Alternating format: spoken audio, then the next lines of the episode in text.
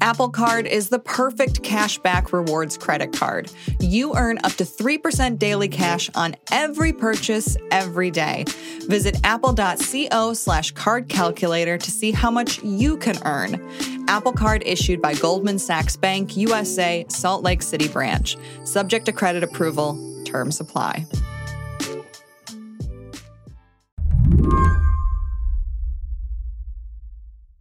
Why don't you tell me the story of Frances Walter?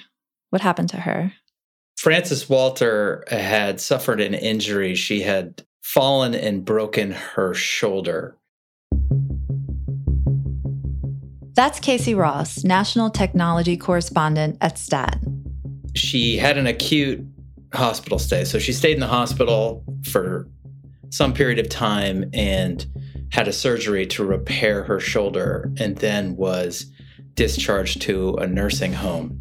And once she got into the nursing home, an algorithm was run about her care to suggest how long she ought to be in the nursing home. This algorithm, a hidden aspect of Medicare Advantage insurance plans, looked through Frances's past health records and considered how long other patients typically need care when recovering from this kind of injury it determined she only needed 16.6 days to recover. And on the 17th day, she gets a notice from her insurer, Security Health Plan of Wisconsin, that she no longer meets Medicare coverage criteria to continue to stay in the nursing home. She d- doesn't know anything about this algorithm, and neither does her family. Frances had a number of other health complications, and despite what the algorithm determined, 17 days just was not enough time. At that point, she can't dress herself. She can't push her walker without assistance. And she can't carry on sort of basic activities of daily living. And you have to remember that this is a person who's 86 years old. You don't just bounce back from an injury like that. You need to have some mm-hmm. amount of rehabilitation care so that you can get to the point where you can again live independently. More and more, insurance companies are relying on algorithms like this to make life and death decisions for patients. What's meant to be a reference point to estimate the level of care a person might need is increasingly being taken as fact. You'd expect that an insurance company would be carefully reviewing the details of her care uh, and making a decision based on that which is the law, yeah. by the way. That's, you know, you're supposed to adhere to Medicare coverage requirements, and there are very detailed rules, and you're required to review the patient's medical records. And in, in this case, the medical records disagreed with the algorithm, and the algorithm was apparently the piece of evidence that was most important or most influential to the insurance company. So, today on the show, what happens when an algorithm, not a doctor, decides how much care you need. I'm Emily Peck, filling in for Lizzie O'Leary, and this is What Next TBD, a show about tech, power, and how the future will be determined. Stick around.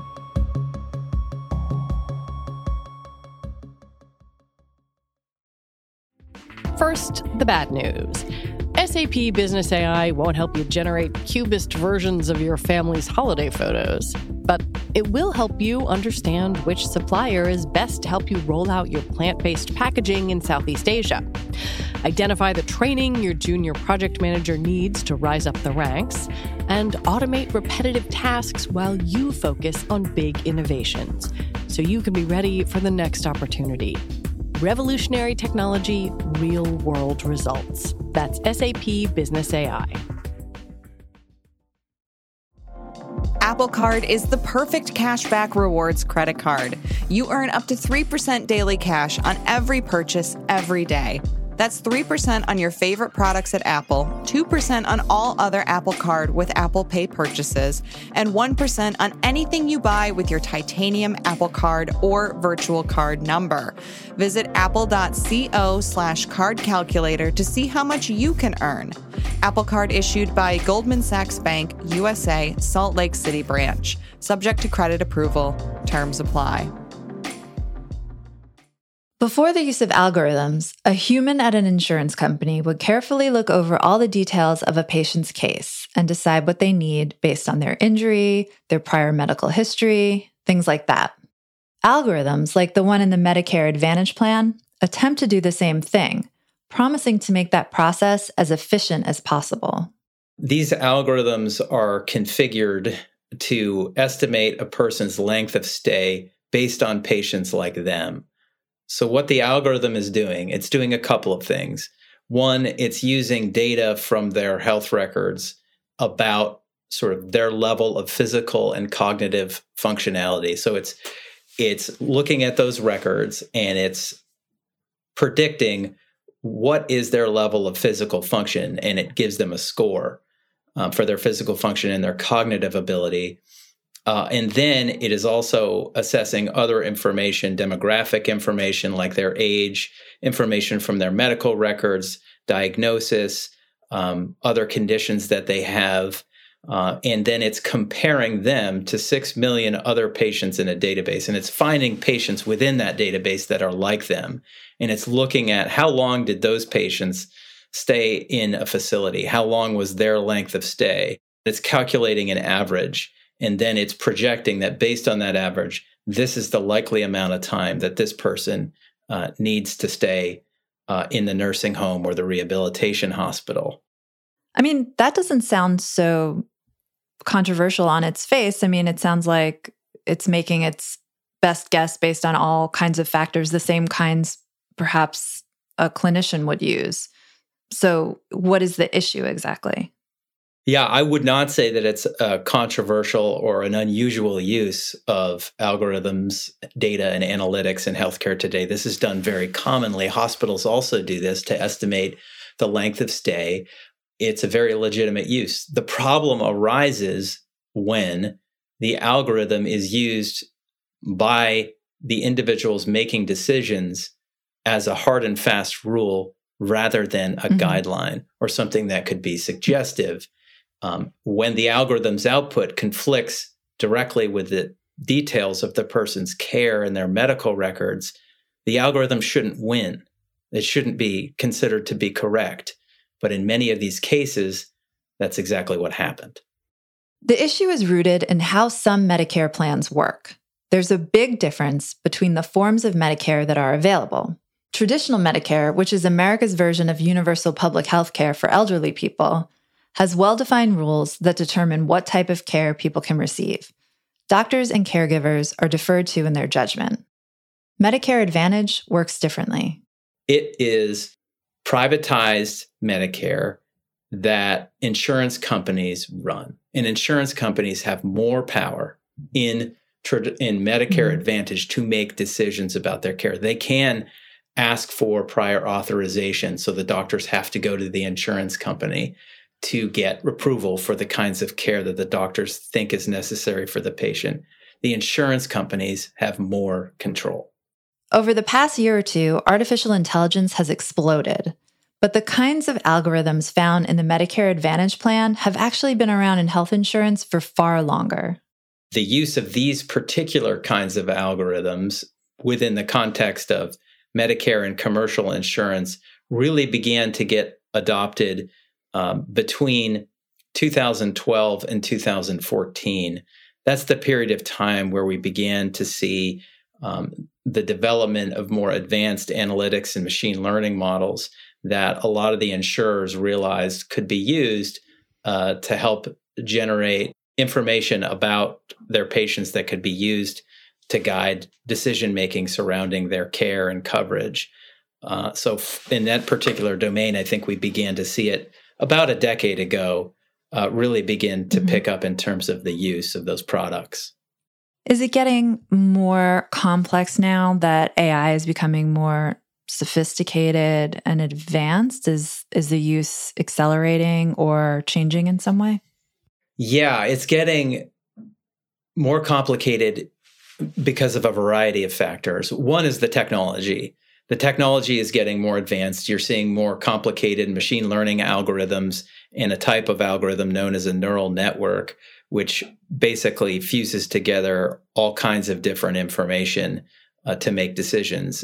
in the case of the algorithm that NaviHealth um, produced, it's it's a pretty common and basic algorithm that uses logistic regression, which is a kind of um, uh, it's very common in statistics. It's a technique to process information and sort of automate decision making based on the data that it's uh, considering and crunching. Uh, the other way it's gotten more complicated is that the makers of these algorithms, which used to be standalone third party companies that worked with insurers, have now been acquired by the insurers. So they sit within those companies, and it becomes harder for the patient and the providers to understand from within those organizations exactly how those company are, companies are situated and how these decisions are being made and by what party. When the Affordable Care Act was signed into law in 2010, it changed the way insurers and providers work together when handling treatment for serious injuries. Insurance companies began giving providers a lump sum payment for care upfront, as opposed to having providers send the full bill after the care was administered. This was to incentivize efficiency and keep costs down. One of the architects of the Medicare Advantage program, a guy named Tom Scully, saw a business opportunity in this change. Shortly after the Affordable Care Act was passed, Scully founded Navi Health, the company behind the algorithm used in Frances Walter's Medicare Advantage plan. And so he developed the company based on his understanding of of that and the uh, the Affordable Care Act, which sort of changed the payment paradigm for these facilities. Um, and then he sells the company, and you see there's a flurry of transactions. It's acquired by the conglomerate uh, Cardinal Health, then it's um, bought by a private equity company, and then it's bought by United Health Group. It's a flurry of pretty fast transactions that bid up the value of the company from about 410 million to 2.5 billion. And in that period, we don't really know a lot about how the practices of the company changed, especially uh, as it relates to the use of this algorithm, which was its core product. And so mm-hmm. when we talked to Tom Scully, he only had knowledge about the use of the product up to a certain point after he sold his stake in the company. Um, and so he was he was taken aback by the information that we had gathered regarding the uh, voluminous denials and then the overturning of many of the denials through the appeals process that happens after the denials take place. He was concerned, I would say, that, or at least pointing out that the companies that now own the algorithm needed to be careful about the way they're using it and that, that it's foolish to use the algorithm uh, in a way that uh, denies care that's needed. When we come back, how do you appeal an algorithm?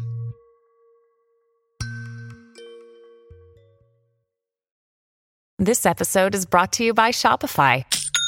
Forget the frustration of picking commerce platforms when you switch your business to Shopify, the global commerce platform that supercharges your selling wherever you sell. With Shopify, you'll harness the same intuitive features, trusted apps, and powerful analytics used by the world's leading brands. Sign up today for your $1 per month trial period at shopify.com slash tech, all lowercase. That's shopify.com slash tech. Lucky Land Casino asking people what's the weirdest place you've gotten lucky? Lucky? In line at the deli, I guess? Aha, in my dentist's office.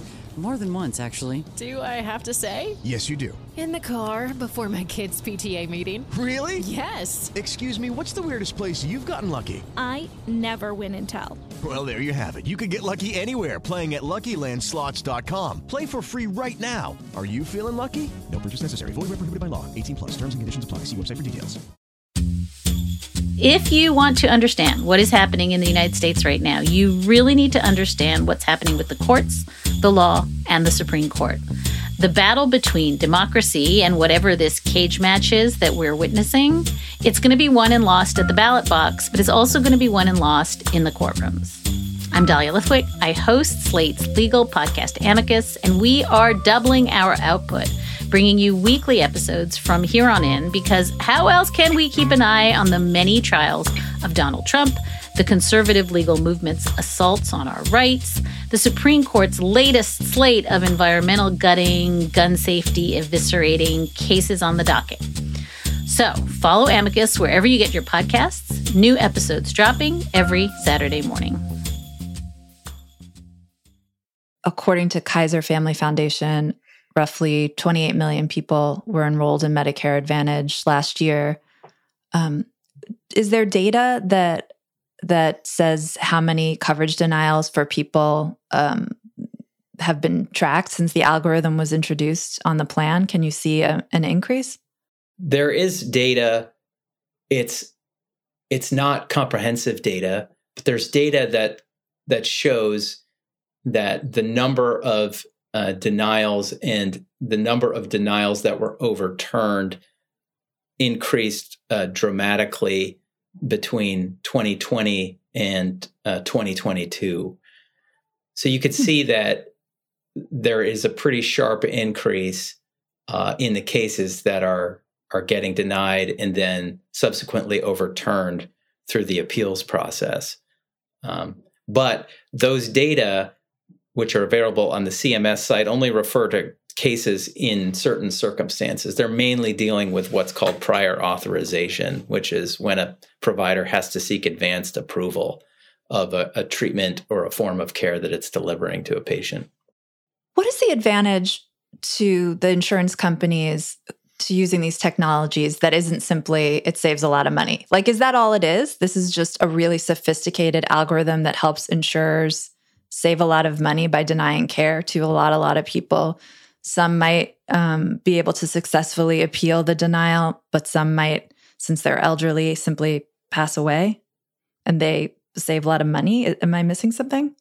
No, I don't think you are. Uh, I think that's the oh. that's the basis for the use of the algorithm is that it saves uh, the insurance companies money. They're able to reduce the amount of time that these patients stay in nursing homes. They want to make that stay as short as mm-hmm. they can so they don't have to pay more money. Insurance companies make money on denying care or shortening it.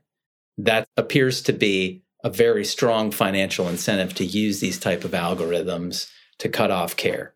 Why would anyone then knowing this, seeing how these algorithms work and reading the stories of people who are denied care and, and just what they have to go through, why do people choose Medicare Advantage over regular Medicare? Well, if you've ever seen the Medicare Advantage commercials, the benefits or the purported benefits of Medicare Advantage are emphasized in those commercials. Turns out an all in one Humana Medicare Advantage plan includes coverage for hospital stays, doctor visits, and prescription drugs. Really? Most plans include vision, hearing, and dental too, with two free cleanings per year. If you're healthy and well, uh, it can be a wonderful product because it gives you additional benefits such as prescription drug, drug coverage. It gives you lower premiums. Mm. You might get additional benefits tied to, you know, fitness and healthy living and, you know, funding of gym memberships and things like that. Mm. That can be really nice add ons and make these types of plans um, very attractive to seniors. And a lot of people love Medicare Advantage for that reason and um, benefit from it. The rub comes in when you get really sick. We reached out to Navi Health for comment, but they didn't get back to us by recording time. A spokesperson for the company told Casey that, quote, the Navi Health Predict tool is not used to make coverage determinations, and that, quote, the tool is used as a guide to help us inform providers, families, and other caregivers about what sort of assistance and care the patient may need in both the facility and after returning home. Do people on Medicare Advantage do they know that an AI an algorithm is the one making decisions about about their care? It, that is not in the commercials and it's not in the fine print anywhere in these policies. These algorithms really sit behind the decision making process. When we uh, spoke to Navi Health and United Health Group as part of our reporting in this case, they said that the algorithm and the output of the algorithm is routinely reviewed with caregivers and with patients, but most of the patients and the families that we spoke to had no idea that the algorithm was used. Um, and it's really only after they get into the appeals process and maybe they have a lawyer that the lawyer then mm-hmm.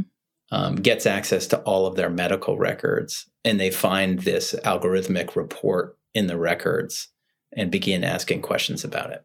And when patients do find out that an algorithm denied their care, their families are often the ones grappling with what to do next. In talking to the family members of these people, they're quite upset about it they see that the algorithm is used, they see sort of how it's situated. They have these really frustrating conversations with the insurance company because they call them and they say, Why are you recommending or why are you saying that we're not entitled to care when my mother can't walk? I don't understand mm-hmm. why you're saying that somebody um, who can't walk can leave a nursing home and live independently.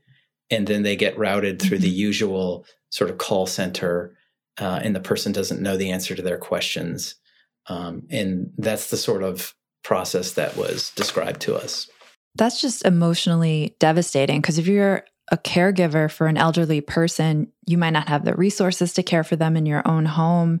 And you really face with some just such painful decisions over what to do. Um, you know, you know you're going to rack up thousands and thousands of dollars in these bills. I, I just that's so hard. I mean, what once they've you know talked to the insurance company and they don't get anywhere, what is the next step in in the appeal process? Is you mentioned getting a lawyer? Like what typically happens then?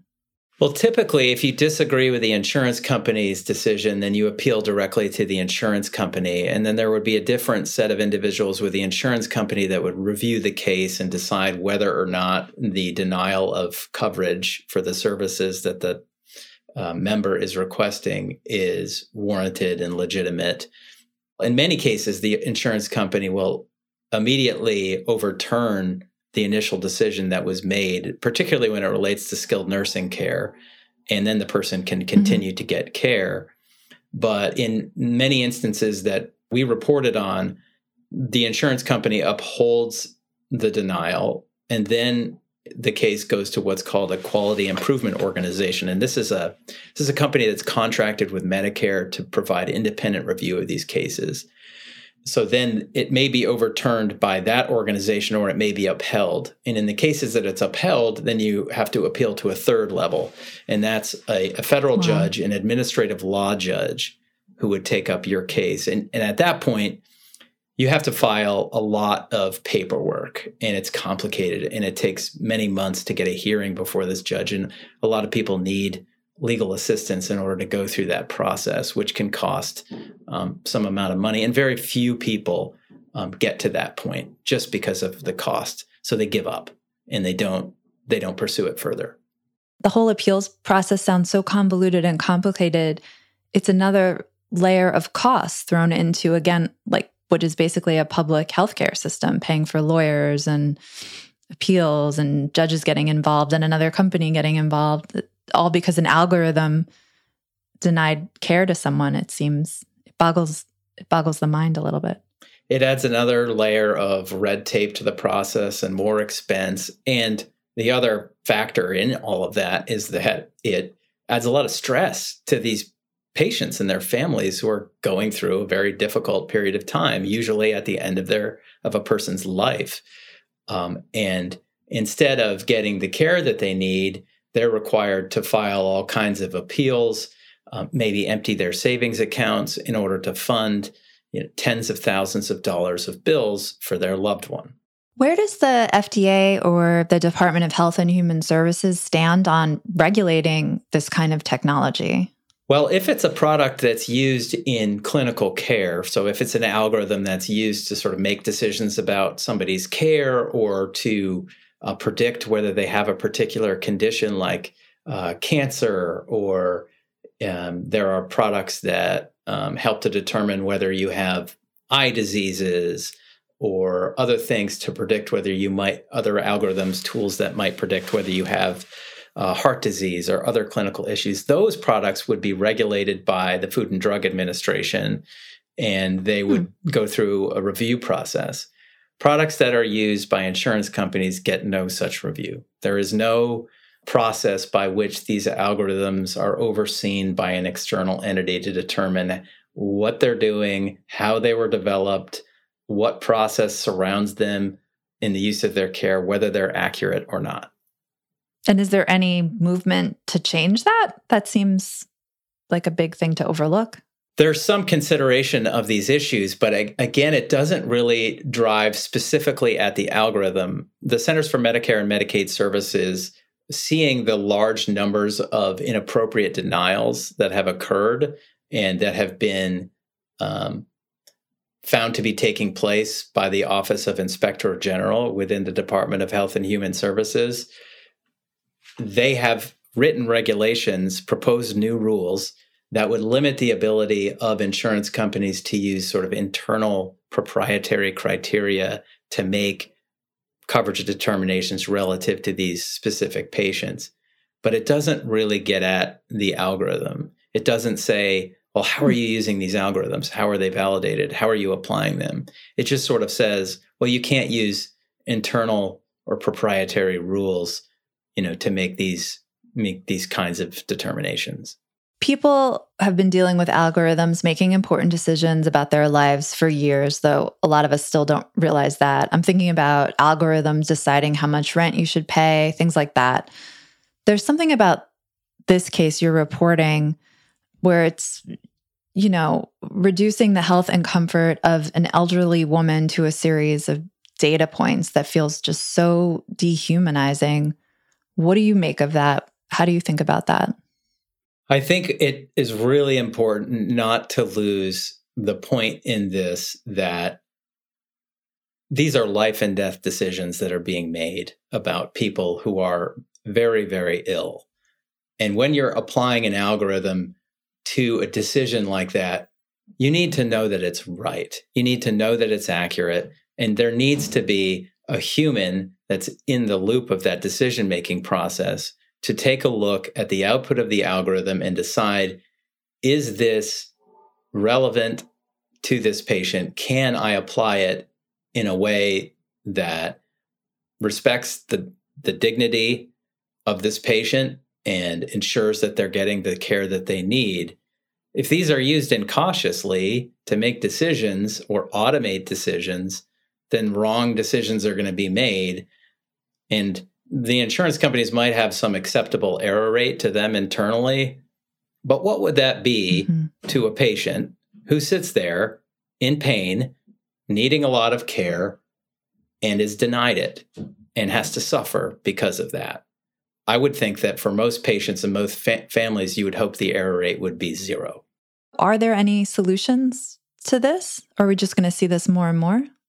I think until somebody uh, steps up and requires these companies to be transparent about the products that they're using in a public, you know, funded benefit like Medicare, we're going to continue to see uh, these products used behind the scenes with no clear understanding of how they're being used, how they're being applied, or whether they're actually accurate. Somebody's got to step up and demand accountability and transparency in the use of these kinds of products. And until that happens, um, they're going to continue to be used um, and probably used to the benefit of the insurance company at, at the expense of the patient.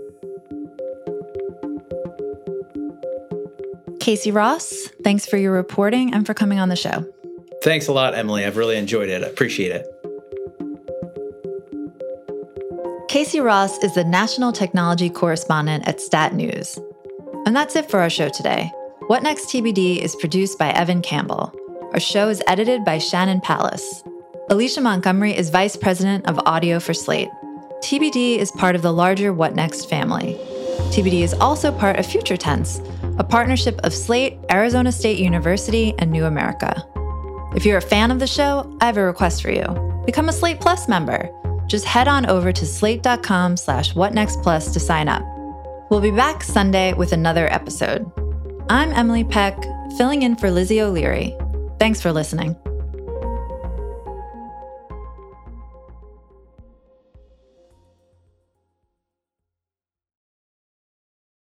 If you only have a 401k, you're not getting the most for retirement. Wait, what? Add a Robinhood IRA on top, then they'll boost it by 3%. You can do that? And if you transfer in any retirement account, you get 3% on top of that. Is there a limit to the match? No limit. Robinhood Gold gets you the biggest contribution match of any IRA on the market. Sign up for Robinhood Gold at Robinhood.com slash boost by April 30th. Subscription fees apply. Investing involves risk. 3% match requires gold for one year from first match. Must keep IRA for five years. Match on transfers subject to additional terms and conditions. Robinhood Financial LLC member SIPC.